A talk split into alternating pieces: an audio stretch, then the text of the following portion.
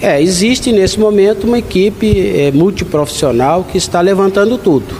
Né? As informações preliminares que temos numa auditoria prévia realizada, o que o Instituto Gerir deve ao governo do Estado é maior do que tem para receber. Mas isso ainda são estudos preliminares. Esses estudos, esses relatórios, esses levantamentos serão realizados até o dia 31.